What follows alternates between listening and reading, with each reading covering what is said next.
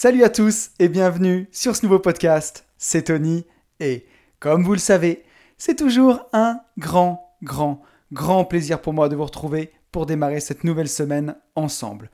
Pour tous ceux qui ne me connaîtraient pas et qui me découvriraient avec ce podcast, je suis lotisseur, marchand de biens, investisseur et je vis de mon immobilier depuis 2018. J'ai écrit un livre qui s'appelle Riche de liberté dans lequel je vous explique comment atteindre votre indépendance financière en faisant des divisions de terrain, des divisions foncières. Ce que je fais avec ma société, la promesse, c'est d'arriver à dégager 50 000 euros de marge chaque année pour dire ciao patron, voler de vos propres ailes et pouvoir avoir votre indépendance. Et ce podcast où on se retrouve aujourd'hui, il s'appelle Une vie de liberté et c'est le podcast dans lequel chaque semaine je vous partage un petit peu mes réflexions sur bah, comment avoir une vie plus libre, une vie meilleure, où on réfléchit tous ensemble et où on avance tous ensemble sur ces vastes sujets. Je voudrais commencer, comme chaque semaine, en remerciant tous les gens qui m'ont écrit ou qui m'ont mis un petit message suite au podcast de la semaine dernière. Donc un grand message à Fabienne, David, Yann, Xavier, Adriane, Myriam, Xavier, Pauline, Nadia, Philippe, Sylvain, Céline, Rémi, Benoît et Pierre-Philippe. Voilà, j'espère que j'oublie personne Merci beaucoup à vous en tout cas, ça me fait super plaisir à chaque fois de, voir vos, messages et vos commentaires. J'en profite aussi justement pour ça parce que c'est super important, ces likes et ces abonnements. Je fais ma petite, parenthèse promo. On est enfin à 66 notes sur Apple Podcast. Ça, c'est vraiment trop cool. Ça me fait super plaisir. 66 notes 5 étoiles. On a fait les deux tiers du chemin presque jusqu'à 100. L'objectif, c'est d'avoir voilà, 100 notes 5 étoiles. Donc cette semaine, un grand merci à Patch16 et à Rémi Lecams qui m'ont mis un petit, commentaire. Donc voilà, si vous avez un appareil Apple, n'hésitez pas, ça vous prend 5 minutes. Et franchement, moi, ça m'aide carrément.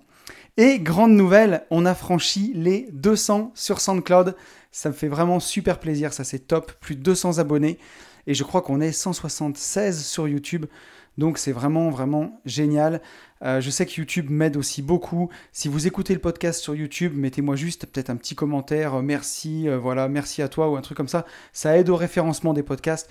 Je suis pas un expert là-dedans, mais voilà, si on veut que le podcast continue, ben voilà, vous pouvez mettre un petit like, mettre un petit message, continuer d'en parler autour de vous parce que c'est ça qui m'aide vraiment le plus et c'est vraiment vraiment trop cool. Et d'ailleurs, le podcast je ne sais pas ce qui s'est passé, mais euh, la semaine dernière, on a fait le double d'écoute par rapport à d'habitude. Alors, je ne sais pas s'il y a quelqu'un qui a parlé de mon podcast euh, sur sa chaîne ou quelque part, mais en tout cas, voilà, si, si c'est toi et que tu te reconnais, merci à toi. Dénonce-toi, dis-le-moi que je puisse te remercier. Ou alors, je ne sais pas, c'est les gens qui sont en vacances, mais ça, c'est voilà, c'est vraiment, vraiment cool.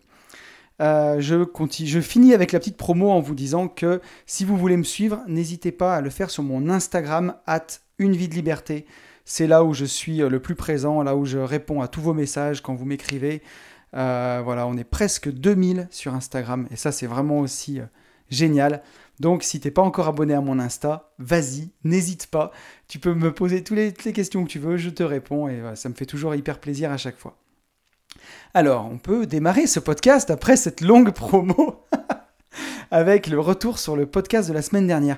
Et eh bien le retour il va être bref parce que autant vous l'avez beaucoup écouté le podcast, autant je crois qu'il vous a scotché. Je ne sais pas si ça vous a pas trop inspiré ou si ça vous a retourné le cerveau. Le sujet de la semaine dernière qui était la carte et le territoire, un vrai sujet de PNL, la base de la PNL, pour dire que ben voilà tout ce qu'on exprime avec nos sens, avec nos mots, c'est qu'une représentation de la réalité, mais c'est pas la réalité. Je vais pas refaire le podcast.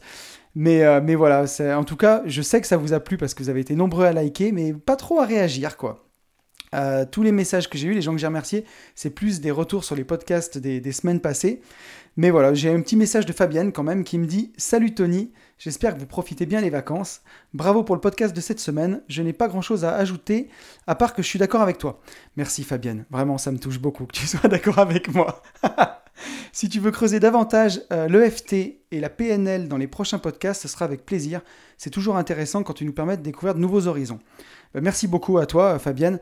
Alors la PNL, je ne suis pas un spécialiste du tout. J'ai lu euh, trois ouvrages, je crois, que j'ai dans ma bibliothèque.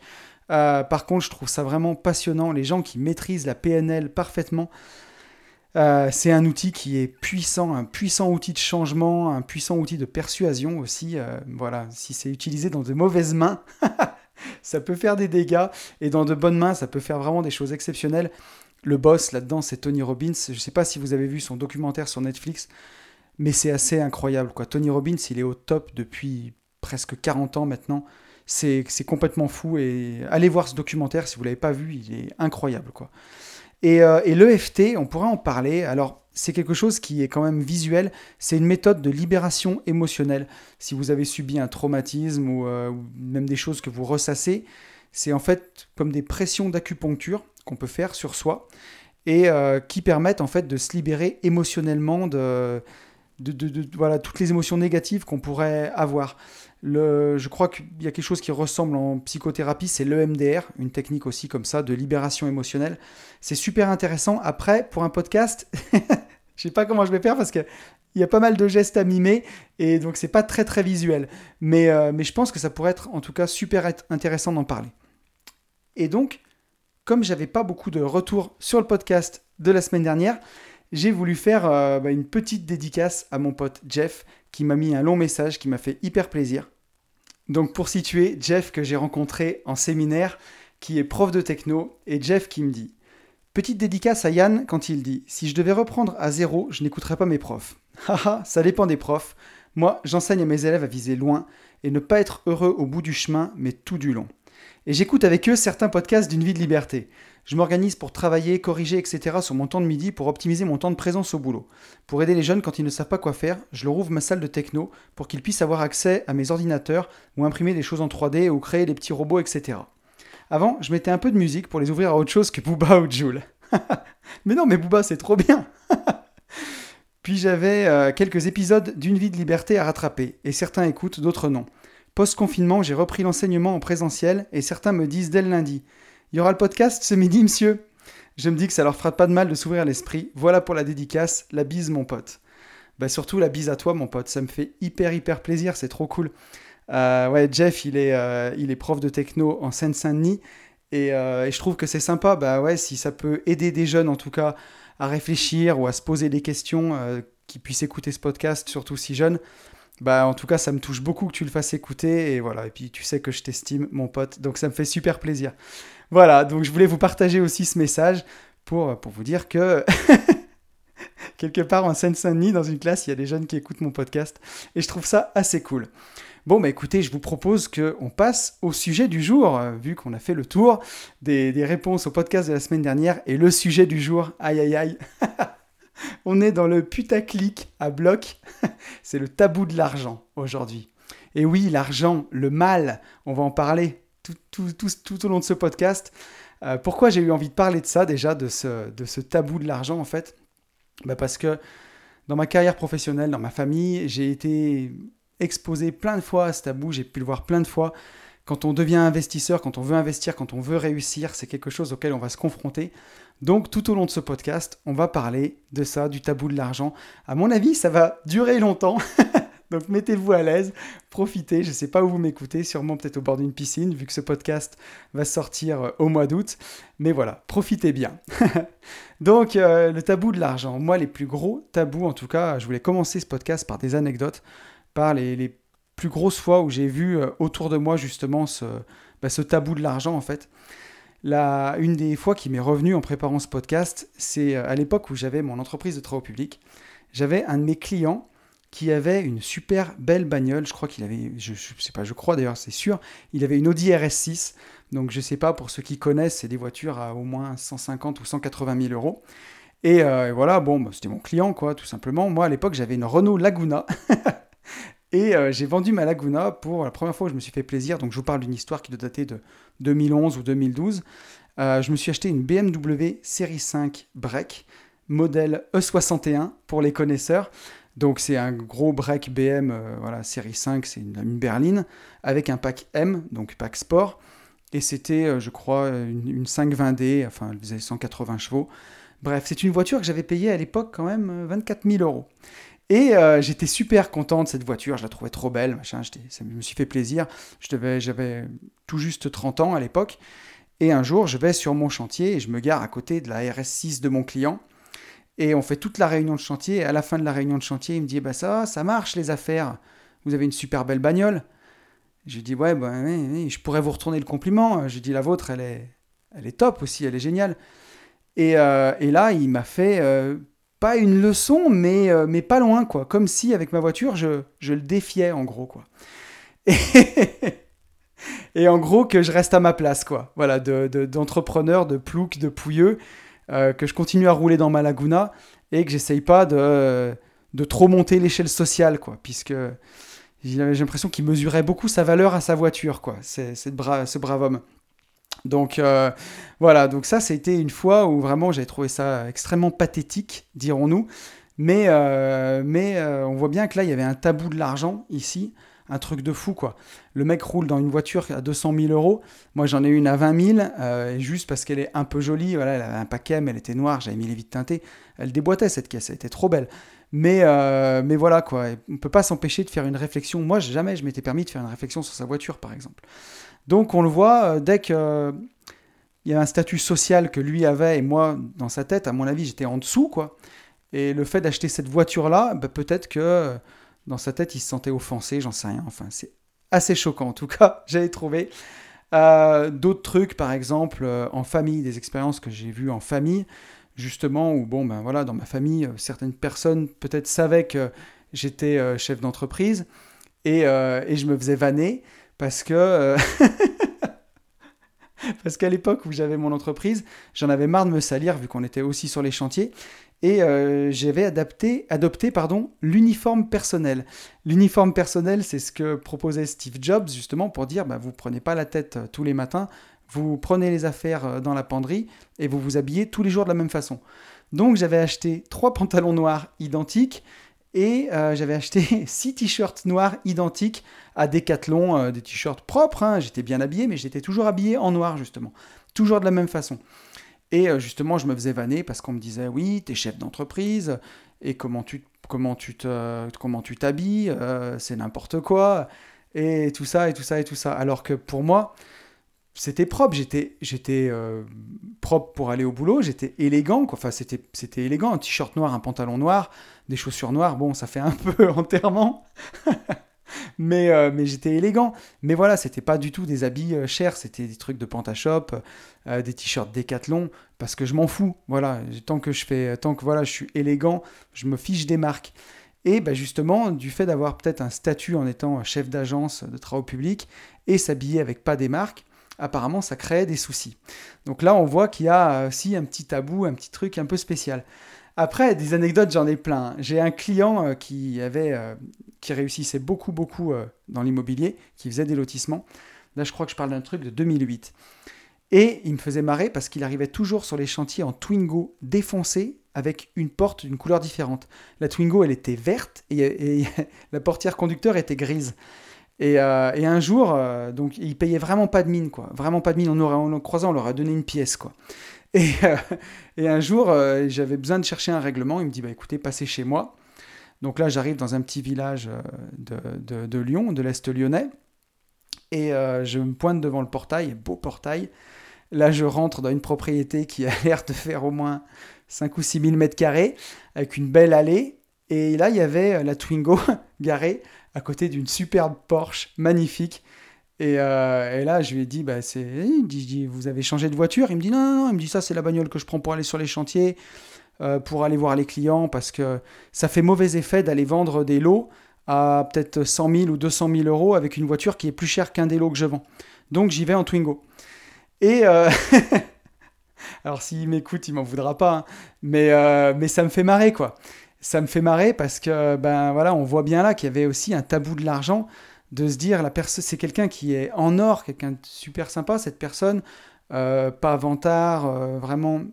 Mais euh, pour lui, voilà, il avait envie de cette voiture et aller avec cette voiture devant ses clients, bah pour lui, c'était pas possible. Alors bon, il aurait pu aller avec une autre voiture, la Twingo avec une porte d'une autre couleur. c'était pas forcément obligé, quoi. Mais voilà, pour voir, ça, c'est des anecdotes authentiques, quoi. Après, pour continuer sur un peu les anecdotes négatives, moi, c'est plus quand j'allume la télé ou la radio, j'hallucine quoi. J'hallucine quand chaque fois qu'il y a un sujet sur l'argent, que ce soit sur capital, zone interdite. Alors aujourd'hui, j'allume plus la télé ou la radio parce que je l'ai tout simplement plus, mais euh, ça fait plus de trois ans maintenant. Mais quand je vais voir sur YouTube ou, euh, en replay euh, certains reportages où on parle d'argent. Alors je crois que le dernier, je crois que c'était Demain tous rentiers, un truc comme ça, parce que il y avait mon pote Alex du club des rentiers de Facebook qui faisait une petite apparition dedans. Euh, mais c'est puant, quoi. C'était puant. Le journaliste, pour dire que la personne va signer un contrat, il parle de juteux contrat, quoi. Voilà, des trucs comme ça. Toujours, toujours ce, je sais pas, ce petit ton euh, envers les gens qui, qui ont de l'argent ou qui ont réussi, un peu de jalousie, un peu puant, quoi. Tout ce que je déteste. Et, euh, et voilà, enfin, je trouve qu'à la télé ou à la radio, à chaque fois qu'on parle d'argent, il y a toujours ce petit euh, côté, enfin, on, croirait qu'on est dans un pays communiste, quoi. Alors, je sais pas si on n'est pas, pas loin de ça, mais je veux pas m'étendre sur le sujet, mais on va en parler tout au long de ce podcast. Mais voilà, il y a toujours un peu, on le sent, cette tension un peu euh, dans, tous ces sujets autour de l'argent, autour des patrons. On met tout dans le même sac, quoi. Euh, l'artisan qui va gagner, euh, qui va gagner sa vie, le self-made man, le mec qui a hérité, le patron du CAC 40, on met tout dans le même sac, quoi. Et, voilà, c'est vraiment quelque chose qui est pas bon. Et à contrario, là où j'ai vu un endroit où il n'y avait pas trop de tabou de l'argent, ou pas beaucoup de tabou de l'argent, euh, quand on part en séminaire d'immobilier, par exemple, euh, que ce soit en vacances ou alors dans des séminaires IMO, ben là, euh, on est entre investisseurs et ça parle vraiment ben, librement. Quoi. On parle du nombre de biens qu'on a, on parle de la valeur des biens, on parle du cash flow qu'on dégage, on parle des résultats de nos sociétés vraiment très librement. Et, et voilà, et là, on le voit que ben, quand on est en confiance autour de gens, en confiance qui pensent comme nous, en fait, bah, la langue se délie et là, il n'y a plus du tout ce tabou de l'argent. Quoi. Donc voilà, je voulais ouvrir ce podcast un petit peu avec toutes ces anecdotes qui m'ont donné envie de parler de ce sujet. Et là, on va dérouler un peu tout ça. Alors, je voudrais revenir d'abord sur l'histoire de l'argent dans le monde. comment est apparu l'argent? Comment est comment c'est venu quoi? Donc l'histoire de l'homme moderne, c'est 20 000 ans à peu près, l'homme de Néandertal. Et, euh, et l'apparition de l'argent au sens propre, la première fois qu'il y a eu un échange, c'est il y a 11 000 ans. 11 000 ans avant, avant nous. Donc au début, c'était du troc.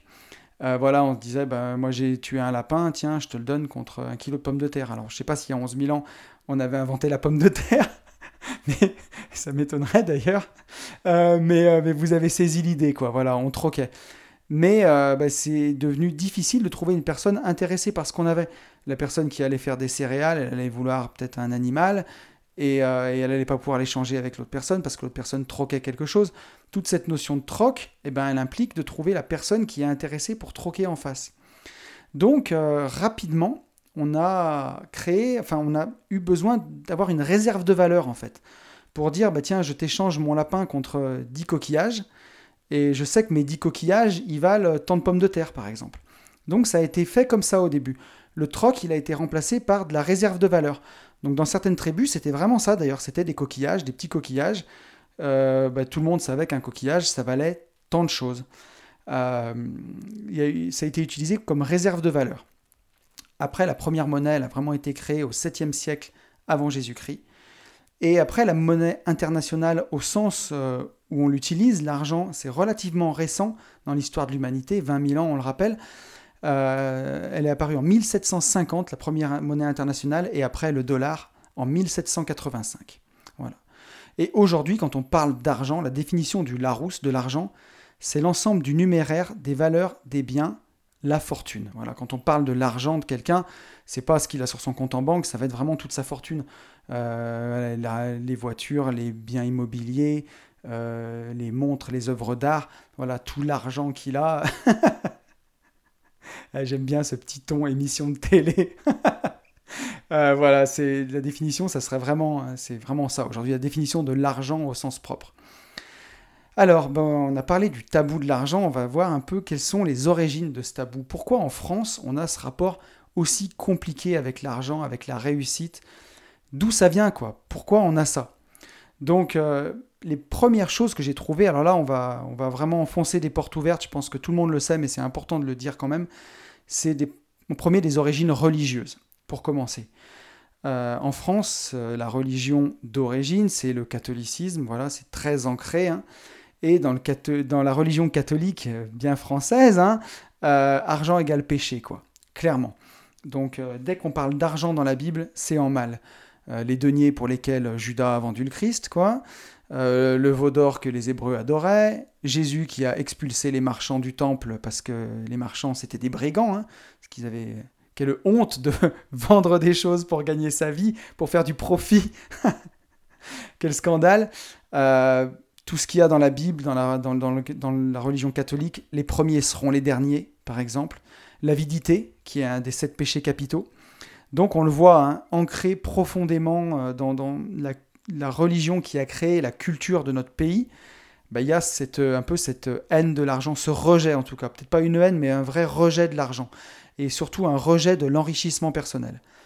Alors que dans la religion protestante, par exemple, il y a beaucoup, beaucoup moins de culpabilité vis-à-vis de la richesse. Dans la religion protestante, en tout cas dans ce que j'ai lu, euh, elle est vue comme un signe divin. Quand on gagne bien sa vie, c'est vu comme un signe divin. C'est pour ça que dans les pays anglo-saxons, qui sont de culture protestante, c'est pas si honteux que ça, et c'est pas du tout honteux de parler d'argent, que ce soit en Angleterre ou aux États-Unis c'est beaucoup plus libre. les gens parlent de leur salaire librement. C'est complètement différent la, relation à l'argent qu'on a chez nous. Donc on l'a vu, première, première, origine de ce tabou, ça pourrait être la religion. Une des deuxièmes, euh, bah, ça vient aussi des origines de notre pays. Les origines des Français, elles sont majoritairement paysannes, vraiment, vraiment beaucoup. Moi, j'en suis un exemple type. Hein. Mes deux grands-parents, que ce soit euh, paternel ou maternel, étaient agriculteurs. Mon, père, mon grand-père paternel était agriculteur à son compte et mon grand-père maternel était agriculteur employé de ferme. Donc voilà, moi j'ai des racines qui sont vraiment paysannes. Et euh, justement, bah, quand il y avait ces, origines paysannes, on avait l'habitude de garder les économies à domicile. Donc, eh ben, il fallait rien dire. Voilà, quand on avait de l'argent, on se taisait, on disait rien, parce que ça pouvait susciter les convoitises, les jalousies, et peut-être être cambriolé, et ainsi de suite. Donc, il y avait un peu cette tradition de, de pas faire de vagues, de rien dire. Et moi, pour être, venir d'un milieu vraiment euh, paysan et de petits villages, euh, je peux parler aussi du candidaton qu'il y a dans ces tout petits villages où euh, bah voilà, dès qu'on a un peu plus que le voisin, bah, ça jase et ça parle et ainsi de suite. Donc, on le voit, bah, tous ces petits villages un peu paysans, c'est mal vu de parler d'argent. Donc, c'est pour ça qu'il y a un tabou là-dessus. Quoi. On dit rien, il ne faut pas faire de vagues, faut pas être au-dessus des autres et ainsi de suite. Et en parlant de ça, justement, bah, il y a l'influence du marxisme en France, où euh, bah, le profit est considéré comme immoral. Mon Dieu, quelle horreur. Et euh, donc voilà, donc il y a une profonde influence du marxisme en France, pour pas dire du communisme, euh, quand on voit que Hollande a dit qu'il n'aimait pas les riches, et pour, que lui, un, pour lui, un riche, c'est quelqu'un qui gagne plus de 4000 euros. Euh, ben ouais, il y a un problème, quoi. Il y a vraiment un gros, gros problème. Surtout quand lui, Hollande, est blindé, il doit gagner 30 000 euros par mois à l'époque où il disait ça.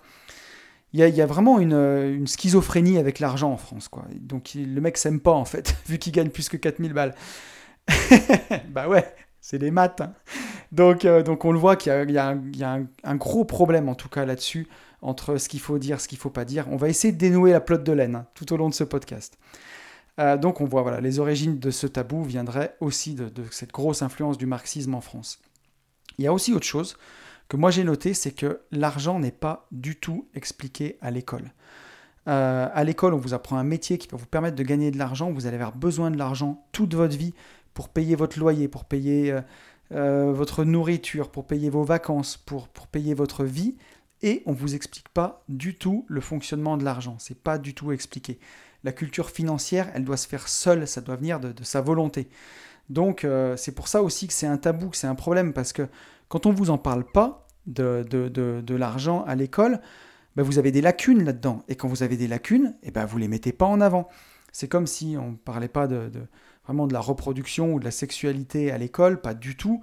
Ben vous y connaissez rien, vous êtes coincé, quoi. Si vous savez même pas comment fonctionne la reproduction, euh, bah, tout ce qui n'est pas expliqué, tout ce qui n'est pas mis euh, à l'école, ça, ça, complexe pour la suite.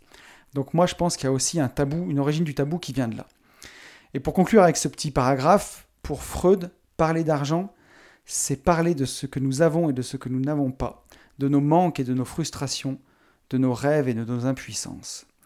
Donc voilà, on le voit à quel point parler d'argent, c'est pas simplement parler de chiffres, à quel point c'est lourd de sens de ce qu'on a et de ce qu'on n'a pas, nos manques, nos frustrations, nos rêves et nos impuissances. Donc ça m'amène au deuxième paragraphe, de deuxième partie de ce podcast, c'est que voilà, bah, les gens en France détestent plus ou moins l'argent, mais tout le monde a besoin d'argent pour vivre et en veut plus. on est schizophrène, c'est trop compliqué, comment on va faire? Donc euh, voilà, bah, la plupart des gens, comme je disais tout à l'heure, ils ont aucune notion de gestion des finances personnelles. Et c'est aussi beaucoup pour ça, je pense, que, bah, que ça complexe et que ça coince. Les gens, ils vont utiliser l'argent toute leur vie et ils ont aucune notion de finances perso. Je le vois par exemple euh, autour de moi, j'ai une connaissance qui voulait euh, acheter une maison, euh, qui avec sa compagne, et plutôt que de regarder le marché de l'immobilier autour de chez lui, de voir combien il pourrait mettre, combien il peut se permettre de mettre, il est allé voir son banquier, il lui a dit voilà, avec ma femme on gagne tant, combien vous nous prêtez? Et avec ce que le banquier lui prêtait, il a dit bah, je pourrais acheter ça. Mais on voit à quel point ben, c'est tout à l'envers, quoi. C'est, euh, je veux dire, ça marche pas comme ça. le banquier, c'est pas notre mère, quoi. On va pas lui demander combien il nous prête en demandant pitié, pardon, combien tu me prêtes pour que je puisse acheter une maison et que ça définisse mon budget. Non, ça marche pas comme ça. Les finances personnelles, pourtant, c'est tellement basique. Euh, c'est l'histoire d'une baignoire qui se remplit et qui se vide. Hein. Euh, ce que vous remplissez, c'est votre salaire. Ce que vous videz, c'est ce que vous dépensez. Et la baignoire, elle doit jamais se trouver à sec. il faut dépenser moins que ce qu'on gagne. Voilà. Et si vous pouvez même stocker de l'eau dans une deuxième baignoire et une troisième baignoire avec des seaux, c'est encore mieux. Mais voilà, et on le voit, et là, c'est là où il y a l'influence du marxisme qui est très puissante, c'est que le profit, c'est mal. Donc, eh ben, il faut pas faire de profit, il faut pas qu'il y ait de gain, donc il faut, plus dépenser que ce qu'on gagne. Ça, c'est un petit peu ancré en, nous quand même. On va le voir aussi encore au long de ce podcast, mais il y a un peu ça hein, dans le, dans le, sous-jacent de mentalité française. Donc voilà, donc euh, quand on doit faire un gros achat d'une vie comme une maison, on se pose la question de combien on peut y mettre, de combien on peut, euh, quel budget on peut y allouer bah, sans que ça empiète sur tout le reste, quoi. Sur euh, déjà, on commence par faire des revenus passifs, ça vous le savez, mais au-delà de ça, je veux dire, quand on est un couple, qu'on a deux salaires, qu'on a un budget, qu'on peut acheter une maison, il faut regarder combien on peut consacrer de son budget à la maison sans que ça vienne empiéter bah, sur tout le reste, sur le budget de nourriture, sur le budget des vacances, sur le budget des études, de tout, ce qui compte aussi dans la vie. On va pas voir son banquier pour demander combien il nous prête et avec le magique chiffre de ce qu'il nous prête, acheter une maison. C'est pas possible, ça marche pas comme ça. Et donc c'est là où je vois autour de moi, en tout cas quand j'en parle, le manque d'éducation financière, le, le, manque de notion de finances personnelles. Et encore, je, enfin, je dis vraiment ça avec une grande bienveillance, c'est que ça me désole, quoi je me dis, c'est pas possible. Les gens, ils, gagnent de l'argent et ça part en fumée parce que parce qu'ils n'ont pas la bonne éducation. Ils ont l'éducation pour leur travail, ils ont l'éducation pour, pour, euh, pour leur famille, pour leur couple, mais l'éducation financière, elle fait défaut parce qu'on n'en parle pas à l'école et ça crée vraiment des, des gros soucis, quoi. C'est, voilà, et les soucis financiers, c'est vraiment pas drôle, quoi. Donc, alors que pour autant, c'est tellement basique, mais voilà. Donc, ce qu'on peut en dire, c'est que bah, tout le monde aimerait avoir de l'argent, en gagner, vivre mieux, et que quelque part, d'une certaine façon, le problème, c'est pas le rapport à l'argent, parce que tout le monde en veut plus, mais c'est le rapport à la parole sur l'argent. En gros, euh, tout le monde veut de l'argent, tout le monde veut en gagner plus, tout le monde veut vivre mieux, mais par contre, c'est super moche de le dire, quoi. Faut pas le dire, faut le cacher, faut pas le dire. Donc, on, l'a vu un peu, euh, ça, c'est avec la traduction ben, rurale de la France. La France, elle a été industrialisée vraiment tardivement. Et euh, on est attaché à la terre, vraiment en France. Et, les gens se méfiaient de l'argent à, cause de ça, justement, de cette tradition rurale. C'est pour ça que c'est très libre en France de dire qu'on veut acheter sa résidence principale, qu'on va acheter sa maison, faire un crédit pour acheter sa RP, sa résidence principale, c'est même carrément bien vu, c'est un synonyme de bon sens. Ça veut dire, bah, tu vas pas foutre ton fric en l'air dans des loyers. Alors qu'on sait, nous investisseurs, que c'est quand même plus subtil que ça, que si vous achetez une ERP trop vite, trop cher, ça va vous bloquer pour le reste. Mais en France, acheter sa ERP, c'est très bien vu. Euh, tu vas être propriétaire, c'est bien vu d'être propriétaire, c'est bien vu d'avoir du patrimoine. Alors, propriétaire une fois, c'est bien vu. Multipropriétaire, comme le dit cette chère Anne Hidalgo euh, à Paris, ça c'est mal vu. Voilà, encore une fois, ça peut, euh, comment dire, corroborer ce que je disais au début quand je parlais du tabou de l'argent avec ce qu'on entendait à la télé. Anne Hidalgo, elle a quand même parlé des multipropriétaires véreux à Paris. Comme quoi, quand on a plus de 1 ou 2 ou 3 ou 4 appartes et qu'on les met en Airbnb, qu'on fait un logement de qualité euh, plus beau que une, des logements hôteliers, on est un multipropriétaire véreux. Voilà, c'est dire un peu où on va, quoi. Mais bref, je me... je m'égare pas du sujet. C'est vraiment la vision de l'inconscient collectif des gens qui veulent s'enrichir. C'est un peu dommage quand même. Mais bon, on va, on va continuer d'en parler. Mais voilà, tout ça pour dire qu'en France, on a une tradition rurale, on est attaché à la terre, et dire qu'on achète de la terre ou qu'on fait construire une maison, c'est bien vu, alors que dire que euh, on veut s'enrichir de 200 000 euros du prix de la maison, c'est très mal vu.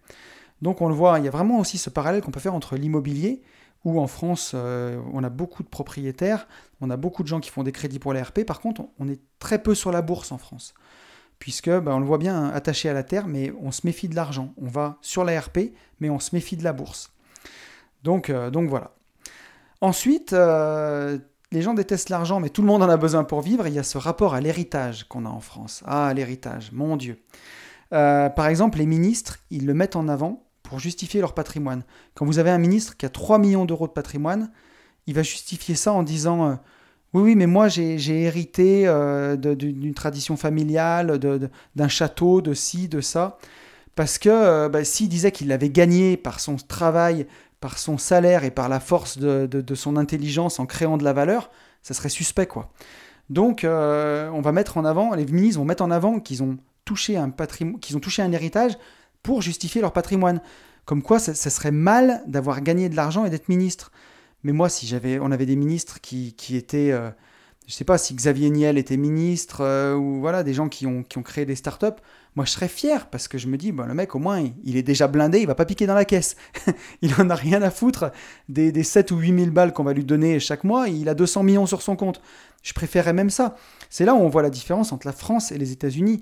Aux États-Unis, euh, les, gens sont, plutôt fiers et contents d'avoir des gens qui se présentent à la présidence qui soient riches, parce que justement pour eux, c'est un gage de, ne pas piquer dans la caisse, justement, et ne pas détourner de l'argent. Et, de bonne gestion, parce que les gens ont été capables d'être riches et de créer énormément de valeur. Donc ils, se disent, s'ils ont pu créer de la valeur pour eux, ils, pourront créer de la valeur pour le pays. Nous, en France, un ministre qui est blindé, c'est suspect, quoi. Il l'a forcément volé, il n'a pas pu le gagner, c'est pas possible. Donc on voit cette grosse différence. Et pourtant, les Français, ils sont très attachés à l'héritage justement à cause des racines paysannes, et que bah, ce qu'on transmet en, général dans l'héritage, c'est des résidences, c'est beaucoup, beaucoup d'immobilier qu'on transmet en France. Donc autant affectivement que financièrement, l'héritage, ça représente la transmission. Les Français, ils sont très attachés à ça. Et en même temps, l'héritage est carrément pointé du doigt euh, bah, justement dans la reproduction des inégalités, quoi, en disant, bah voilà, tu viens d'une famille riche et t'as hérité, et c'est pour ça qu'en France, l'héritage est si lourdement taxé, c'est confiscatoire, c'est hallucinant. Si vous essayez de léguer de l'immobilier, alors bien sûr, léguer d'autres choses, euh, léguer du financier, c'est pas du tout taxé pareil, et on a un président qui justement euh, bah, envie que les Français investissent beaucoup plus en bourse, donc euh, on a une fiscalité qui est hyper clémente sur le PEA, par exemple. Le PEA en France, c'est le mini paradis fiscal français. C'est même incroyable qu'on ait quelque chose comme ça, c'est super. Donc tout n'est pas tout noir, bien entendu, mais en tout cas, faire hériter d'immobilier, c'est vraiment très très taxé. Et, euh, et voilà, c'est pour ça que je dis que l'héritage, il est pointé du doigt dans la reproduction des inégalités. Et on le voit encore là, il y a un peu cette schizophrénie, c'est que bah, ceux qui n'ont rien à transmettre, ils sont contre euh, les héritages. Mais bon, s'il y a un héritage qui leur tombe sur le coin du nez d'un oncle éloigné, ils vont pas dire non, de toute façon. Hein. voilà, donc euh, bah, je pense qu'il y a en France un peu cette croyance que croire que si quelqu'un a de l'argent, c'est forcément qu'il l'a pris dans la poche d'un autre. Et ça, c'est, il faut vraiment se l'enlever de la tête. Et je le dis pour moi, je le dis aussi pour moi, hein, je le dis pour tout le monde. C'est que si quelqu'un a de l'argent, il l'a pas pris dans la poche d'un autre. Euh, S'il y a création de valeur, c'est ajouter. Alors, le stock d'argent, dire qu'il est infini, c'est pas vrai. Il est régulé par les banques centrales aujourd'hui. Euh, mais, euh, mais le stock n'est pas fini complètement. Il n'est pas infini, mais il n'est pas fini non plus. Il y a de la création monétaire, euh, on appelle ça l'assouplissement monétaire, hein, quand les banques centrales créer carrément de la monnaie, c'est ce qui fait aussi qu'il y a de l'inflation. Euh, et que ça dévalue la monnaie, de créer euh, de, l'argent comme ça. Chaque fois que vous faites un crédit à la banque, hein, quand vous avez un taux à 1%, vous remboursez de l'argent qui n'existait pas, ce pourcent-là. Il est créé par la banque. Donc euh, voilà, le stock d'argent n'est pas fini. Si vous créez de l'argent, si, vous créez de la valeur, si vous gagnez de l'argent, vous ne l'avez pas piqué dans la poche d'un autre. Et, euh, voilà, donc bah, pour toutes ces raisons-là, je pense qu'à cause de cet inconscient collectif français, bah, voilà, les Français, ils, entretiennent depuis des années et des années ce rapport justement biaisé à l'argent. On en veut, mais on l'aime pas, quoi. Le sujet, il crispe, mais il obsède. Et, on le voit, hein, le pouvoir d'achat, j'en ai parlé encore il y a deux podcasts, je crois, dans le podcast sur le bonheur, le pouvoir d'achat, c'est la première préoccupation des Français. Première préoccupation des Français, le pouvoir d'achat.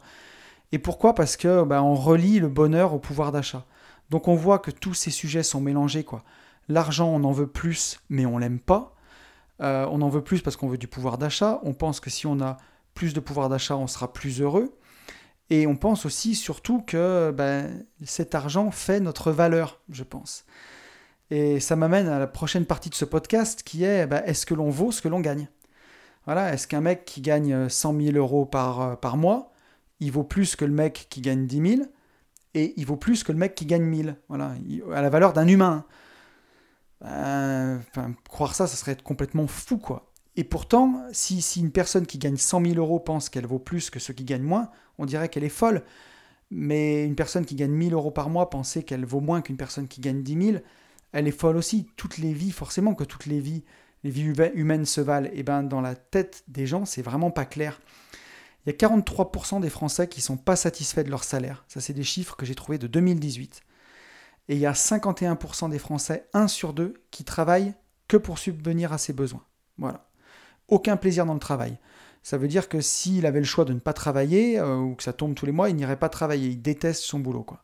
Un, Français sur deux déteste son travail. Donc, euh, comment entretenir un rapport sain avec l'argent si tous les jours, il y a une personne sur deux qui va échanger son temps à faire quelque chose qu'elle n'aime pas, juste pour avoir de l'argent? Ben, Ça fait que ça, les gens s'identifient, ils pensent qu'ils valent ce qu'ils gagnent, vu qu'ils vont échanger leur propre temps du temps précieux, du temps de vie, un tiers de leur temps, pour faire quelque chose qu'ils détestent. Ben, ils ont vraiment l'impression qu'ils échangent du temps de vie contre de l'argent. En tout cas, c'est comme ça que je le vois. Et justement, ben, si on va échanger euh, le tiers de son temps pour faire un job qu'on déteste pour 2000 euros, on pense qu'on vaut 2000 balles par mois, 24 000 euros par an. Voilà. Donc c'est hyper, hyper difficile de se dégager d'un rôle, d'une compétence ou d'un salaire qui donne un statut. L'inverse est vrai. Euh, quelqu'un qui ferait un job qu'il déteste, mais pour 7000 euros par mois, et qui serait euh, président, directeur général de je sais pas quoi, eh ben peut-être que lâcher tout ça pour un boulot qu'il aime, qui lui rapportera 4000 euros par exemple, ce qui permet largement d'avoir une super vie, eh ben euh, lâcher le statut social et le salaire que, ça apporte, c'est très très difficile, parce que ça donne un statut quoi. On le voit bien avec la question fatidique qu'on pose quand on, rencontre quelqu'un. Tu fais quoi dans la vie? Mais comment résumer ça en peu de temps? Je le vois euh, dans l'introduction de ce podcast, par exemple. Quand je dis à tous ceux, bah, pour ceux qui ne me connaîtraient pas, je suis lotisseur, marchand de biens, investisseur. Mais là, je dis euh, trois petits trucs. Mais je suis bien plus que ça. Je, enfin, je veux dire, je fais des podcasts, je vends aussi des formations en ligne, je suis un père de famille, euh, j'adore la moto. voilà, enfin, je veux dire, j'ai tellement de choses à dire, j'aurais tellement de choses. Je suis passionné de théâtre, je peux pas, je, je, on me réduit pas à mon travail, quoi. Et pourtant, je le fais quand je me présente parce qu'il faut bien se présenter. Mais cette question, tu fais quoi dans la vie? Ben, Elle est fatidique, elle est vraiment fatidique quand vous rencontrez quelqu'un. Euh, il peut être un comédien exceptionnel de théâtre amateur. S'il est euh, éboueur, il va dire je suis éboueur. Ben, direct, vous voyez marqué 1002 euh, sur son front. quoi. Et, ça, ben, c'est grave parce que c'est de l'inconscient collectif. Et ça voudrait dire que les gens sont définis par leur salaire et donc par le prix qui y est associé. quoi.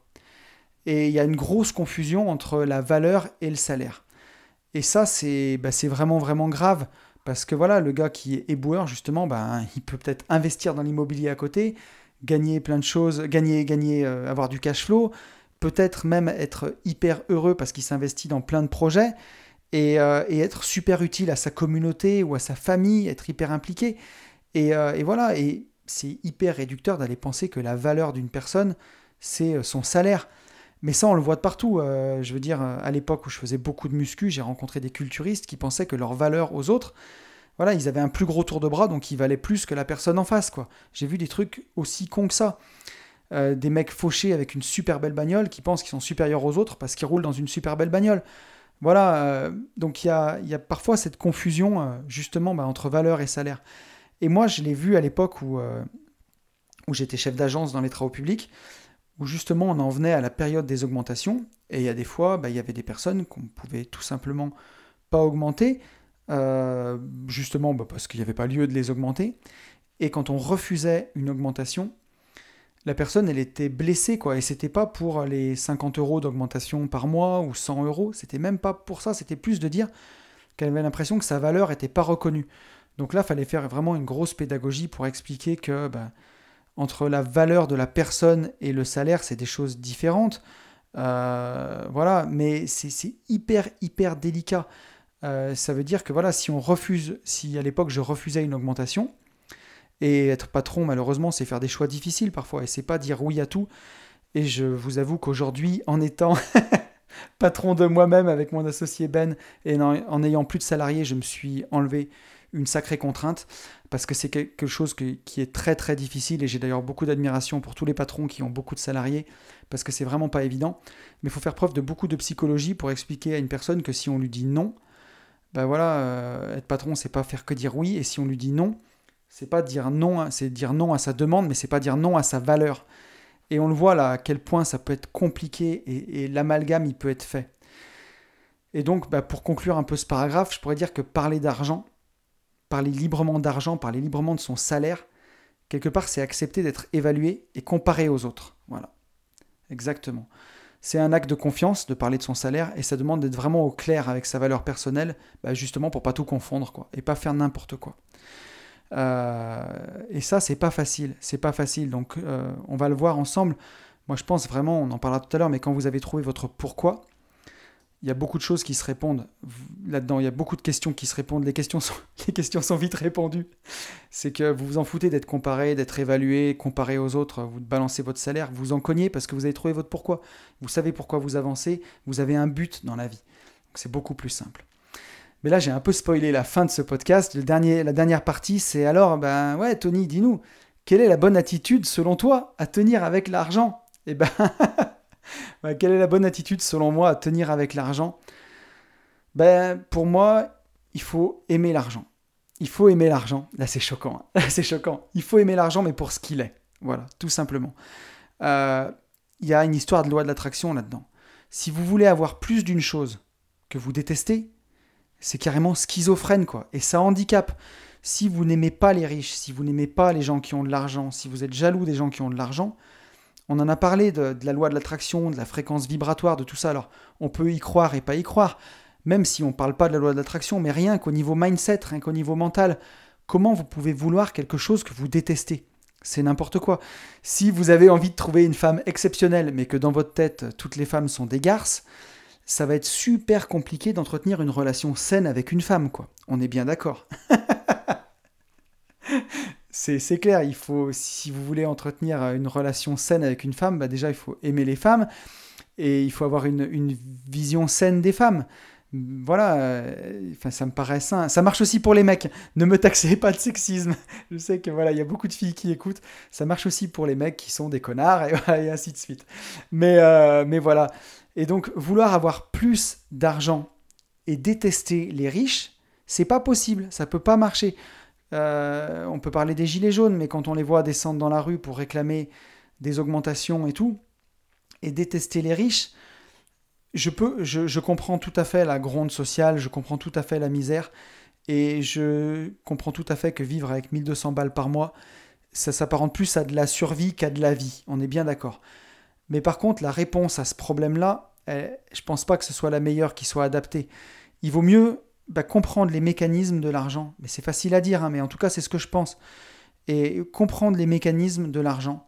Essayer de comprendre voilà, comment on en gagne, comment on en fait. Aujourd'hui, c'est bateau à dire, mais c'est vrai qu'on peut démarrer un business à partir de zéro sur Internet. On a écrit notre livre, euh, on a vendu plus de 400 exemplaires avec mon associé, avec Ben. On est parti de rien. Avec un ordinateur acheté sur le bon coin à 50 euros, vous pouvez écrire un livre. Euh, l'avance qu'on a fait, puisqu'on a choisi de l'auto-éditer, l'avance qu'on a fait pour les imprimer, elle était peut-être de, 200 ou 300 euros. C'est voilà, c'est pas le bout du monde. Et on a créé de la valeur à partir de rien, juste comme ça. Et ben, je pense que c'est à la portée de tout le monde.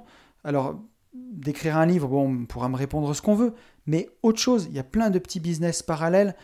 Il faut, plutôt que de tout de suite chercher à dire que c'est pas possible, plutôt mettre son esprit en mode cherche des solutions. Pas cherche des excuses, mais cherche des solutions.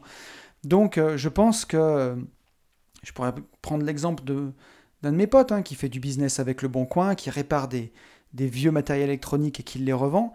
Euh, ben, ça marche son business. C'est, son, son, side, son side hustle, comme on dit, son, son business d'à côté. Mais il fait ça sur ses samedis, sur ses dimanches, sur son temps libre, et euh, il double son salaire, comme ça. Donc, bon, il y a toujours des solutions, quoi. Voilà. Donc, il faut pas détester l'argent, il faut aimer l'argent. Parce que sinon, ben, voilà, ça va vous handicaper, vous envoyer des mauvaises vibrations. Et, mais par contre, il faut aimer l'argent pour ce qu'il est. L'argent, il est neutre. Pour moi, l'argent, c'est l'instrument de la liberté, tout simplement. Voilà. Je ne pourrais pas avoir une meilleure définition. L'argent, c'est l'instrument de la liberté. Après, on peut en faire ce qu'on veut. C'est sûr que si pour vous, euh, vous voulez avoir de l'argent juste pour avoir de l'argent, vous n'avez pas trouvé votre pourquoi, vous n'avez pas de but, ben vous allez aller dans le mur, quoi. Vous allez aller dans le mur. Euh, il y a Jacques Lacan qui est un, grand psychologue psychiatre, pardon, un grand psychiatre du début du siècle, euh, qui est né dans les années 1901, je crois, et qui disait L'argent n'a pas de valeur autre que celle du signifiant. Comme il permet d'acheter tout et n'importe quoi, il est en attente de contenu et de sens, ce qui explique que, même quand nous en avons, nous estimons que ce n'est jamais assez. Et ouais, et ouais, voilà, l'argent n'a pas de valeur autre que celle du signifiant. Ça rejoint un peu ce que je disais, que l'argent c'est l'instrument de la liberté, il est neutre. Donc, mon conseil, c'est rêver grand et trouver votre pourquoi. Si vous avez trouvé votre pourquoi, vous saurez pourquoi vous voulez gagner de l'argent. Vous le saurez. Que, c'est pour accomplir vos rêves, des choses qui vous sont chères. Vous ne voudrez pas accumuler de l'argent pour accumuler de l'argent, pour acheter des conneries, pour impressionner votre voisin, quoi. Acheter des trucs qui servent à rien pour impressionner des gens dont vous avez rien à foutre. Euh, c'est là où si, si vous ne donnez pas de contenu, vous ne donnez pas de sens à cet argent, ben, plus vous en avez, plus vous en aurez. Il y aura, y aura aucun sens, quoi. Et c'est pour ça que voilà, il faut aimer l'argent, mais, mais pour ce qu'il est, il est juste un instrument euh, dont vous avez besoin. Donc voilà, rêvez grand, trouvez votre pourquoi. Il faut pas faire envie euh, pour faire envie, acheter pour les yeux des autres et tout. Sinon, vous retombez un peu dans, cette histoire de souci de valeur dont on parlait tout à l'heure. C'est-à-dire que vous allez avoir de l'argent bah, pour euh, vous acheter des trucs qui font bien socialement dans l'inconscient collectif une grosse Mercedes ou une grosse BM, bien que j'ai rien contre les bagnoles. Hein. Euh, et, vous pouvez acheter, bien sûr, si c'est le rêve d'une vie de rouler en Porsche, bien sûr, là, ça répond à votre pourquoi, il n'y a, aucun problème. Si vous en avez rien à foutre des voitures et que vous achetez une Porsche juste pour, sortir et dire, tiens, il roule en Porsche, ça craint, quoi. Donc, euh, donc voilà, euh, voilà. c'est important vraiment, je pense, de trouver son pourquoi. Et, et ça vous permettra justement ben, de parler librement d'argent si vous le souhaitez. Quoi. Voilà tout simplement. Pour parler, de revenir sur ce sujet vraiment qui est le tabou de l'argent, moi je pense que si vous le souhaitez, vous pouvez en parler librement. Moi en tout cas, quand on me pose la question, j'en parle librement. Je, dis mon cash flow, je dis euh, mon patrimoine, je dis euh, les montants de mes investissements. J'ai euh, voilà, j'ai aucun mal à le dire parce que je m'en fous et les gens que ça choque, eh ben ils ont qu'à pas écouter. Et, et parce que ben, moi, voilà, je, ça répond en tout cas à mon pourquoi qui est bah, d'être libre, de pouvoir faire des voyages avec mes enfants, de pouvoir avoir euh, passé beaucoup de temps en famille, me libérer du temps en tout cas pour être présent pour mes proches. Voilà mon pourquoi, voilà où il est. Donc euh, bah, j'ai pas ce souci de valeur quoi. Pour moi, euh, l'argent c'est juste un moyen de d'avoir la vie que je veux, une vie libre. Pour moi, ce que je gagne, c'est pas c'est pas ma valeur, voilà, clairement. Et, et j'ai été heureux avec un short et une paire de tongs. Donc, euh, donc voilà, c'est, j'ai réussi à me libérer de, de, vraiment, de vraiment ça. Quoi. Et euh, tout ça pour dire que, ben, voilà, vous pouvez en parler librement si vous souhaitez. Tout va dépendre de comment vous êtes dans la vie. Quoi. Si vous êtes quelqu'un de bien, euh, avec du pognon, vous serez quelqu'un de bien. Un gros con, ça reste un gros con. quoi. Et un gros con avec de l'argent, il est encore plus con. Et mais voilà, mais c'est pas parce qu'il a de l'argent qu'il est con, il était con d'avant. Donc, euh, donc voilà, après, mon petit conseil que je pourrais dire pour se libérer de ce souci de valeur, justement, d'avoir l'impression que son salaire, c'est sa valeur, je peux conseiller bah, de se mettre à son compte. Alors, ça ne veut pas forcément dire quitter son job, vous pouvez garder votre job, mais démarrer vraiment un business à côté, que ce soit de l'immobilier locatif, que ce soit de la bourse, que ce soit d'écrire un livre, comme, comme on a fait, créer une petite formation sur quelque chose qui vous plaît, faire une chaîne YouTube, un podcast, euh, ouvrir un groupe de parole, j'en sais rien. N'importe quoi en tout cas, où vous créez de la valeur pour justement vous détacher de cette valeur de votre salaire. Parce que croyez-moi, dès que vous aurez des revenus alternatifs, des revenus passifs à côté, et ben, vous les mettrez en rapport avec le salaire que vous gagnez en échangeant votre temps contre de l'argent, et vous verrez qu'à ce moment-là, ben, la valeur que vous attachez à votre salaire et à votre valeur personnelle, si jamais vous faites cette confusion, et moi je, peux en parler parce que j'ai fait un peu cette confusion-là à une époque, justement, où, euh, ben, où euh, dans les premières années de ma vie et après, où j'avais l'impression que, comment dire, que gagner de l'argent pouvait me définir, où j'avais pas trouvé mon pourquoi. Et, euh, ça, c'est vraiment, vraiment problématique parce que dans ces moments-là, on s'égare un peu. Ben, dès qu'on arrive à gagner des revenus passifs par ailleurs, je pense qu'il y en a sûrement que ça rend plus con. Moi, en tout cas, ça m'a permis de relativiser l'argent que je gagnais en échangeant mon temps contre de l'argent, et ça m'a fait du bien, quoi, en tout cas. Voilà, de voir qu'on pouvait aussi ben, gagner de l'argent pour soi, euh, et, par soi-même en fait. Voilà, c'est vraiment ce que je veux dire en tout cas.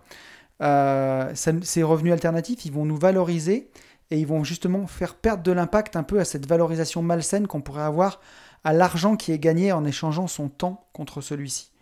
Je pense que les revenus passifs, ils aident vraiment à se, un peu à se libérer de ça, euh, de cette image de valeur qu'on a en échangeant son temps contre de l'argent. J'espère que je me suis bien fait comprendre et que j'ai été assez clair dans cette explication-là.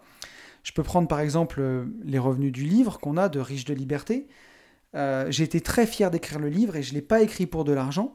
Euh, je l'ai écrit vraiment dans un but d'aider, sinon j'aurais vendu ça à 1997 euros et pas 19,97 euros. Mais, mais par contre, ben, de voir les ventes de livres à chaque fois et cet argent qui rentre, ben, à chaque fois ça me fait plaisir et ça me permet justement de, de me dire que ben, c'est vraiment de la valeur que j'ai créée à un instant. Et euh, je trouve que c'est beaucoup plus valorisant que bah, de, l'argent que, j'ai pu créer en échangeant vraiment mon temps contre de l'argent. En tout cas, c'est une vision personnelle de la chose, mais, euh, voilà, je trouve que tous ces revenus alternatifs qu'on peut faire, que ce soit des loyers qui rentrent, bah, ça permet justement de, s'enlever un peu ce souci de, valeur qu'on a juste par l'argent qu'on gagne avec son salaire. Et voilà, bah, pour un petit peu conclure sur ce podcast, je vous dirais de, bah, de ne pas avoir un rapport conflictuel avec l'argent. Voilà, essayez de, de, démystifier ça, de, vraiment de pacifier ça. Alors pour ça, bah, plusieurs solutions. Formez-vous à bloc sur l'argent. Il y a plein de livres sur les mécanismes de l'argent, sur la finance personnelle, plein de podcasts, plein de chaînes YouTube, euh, sur la bourse, sur l'immobilier. On a peur de ce qu'on ne connaît pas. Et, voilà, et donc euh, formez-vous à fond sur l'argent, ça vous familiarisera avec lui, il vous paraîtra plus sympathique et ne le détestez pas parce que il faut l'aimer bah, justement pour en avoir. On ne peut pas apporter dans notre vie plus de quelque chose qu'on déteste. Et il faut l'aimer pour les bonnes raisons. Il faut, aimer l'argent pour ce qui va vous apporter en, liberté. N'oubliez pas que voilà, l'argent, c'est l'instrument de la liberté, clairement. Il vous permettra de, faire ce que vous voulez euh, bah, dans votre vie, d'avoir plus de temps si c'est plus de temps dont vous avez besoin, de vous payer le voyage de vos rêves si c'est ça votre pourquoi.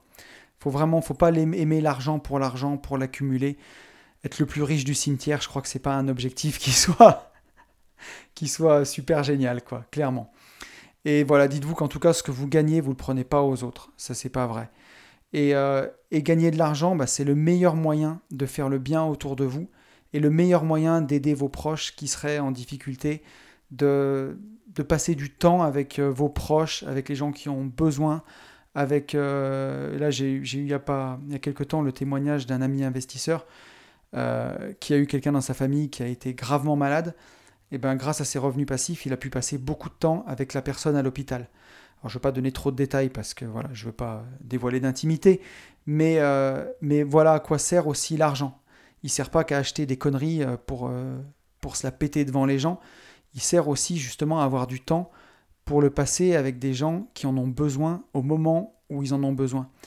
Et c'est pour ça qu'il faut aimer l'argent, pour la liberté qu'il apporte. Voilà ce que je pense. Et je voudrais conclure avec un petit parallèle sur le, début de ce podcast, à l'époque du troc et des coquillages. Quand, on a, quand, on a, quand le troc a été inventé, puis qu'on s'est dit qu'il nous fallait une réserve de valeur, ces, ces coquillages, bah, c'était pour stocker pour plus tard, pour ce qui compte vraiment, pour pouvoir acheter ce qui comptait vraiment. Donc gardez bien ça en tête. quoi. L'argent, c'est du stock. Aujourd'hui, c'est plus des coquillages, hein, c'est des euros ou des dollars ou, ou des bitcoins, surtout en ce moment. Mais, euh, mais euh, on stockait pour plus tard pour ce qui comptait vraiment. Donc voilà, l'argent, c'est pas pour avoir des numéros les plus gros possibles sur un compte, c'est pour ce qui compte vraiment. Et ce qui compte vraiment, c'est votre pourquoi. Donc ne tardez pas à le trouver si vous ne l'avez pas encore trouvé. Et, euh, si vous l'avez trouvé, bah, c'est votre lumière, c'est votre, votre étoile du berger vers laquelle il faut vous diriger pour, bah, avancer dans vos investissements, en tout cas pour, bah, pour pouvoir vivre la vie, qui, la vie de vos rêves, quoi, la vie que vous avez vraiment envie de vivre. Mais écoutez, euh, je crois qu'on a fait le tour de ce podcast, ce vaste sujet qu'est le tabou de l'argent. J'espère que j'aurai pas trop choqué de monde, parce que ça c'est du sujet choquant. Et j'espère que ça vous aura plu en tout cas. Euh, écoutez, je vais euh, vous souhaiter le, meilleur en tout cas, comme d'habitude. Je, vous souhaite eh ben, que, l'argent pleuve sur vous, en tout cas, mais qu'il pleuve sur vous pour les bonnes raisons. Voilà, pour en tout cas que vous l'utilisiez pour faire ce qui compte vraiment pour vous. Ça, c'est vraiment le plus important. Je vous souhaite de bonnes vacances. Là, on arrive au mois d'août, hein, pour tous ceux qui sont en vacances. Je vous souhaite le meilleur, et vous le savez, je vous souhaite, par-dessus tout, de vivre libre.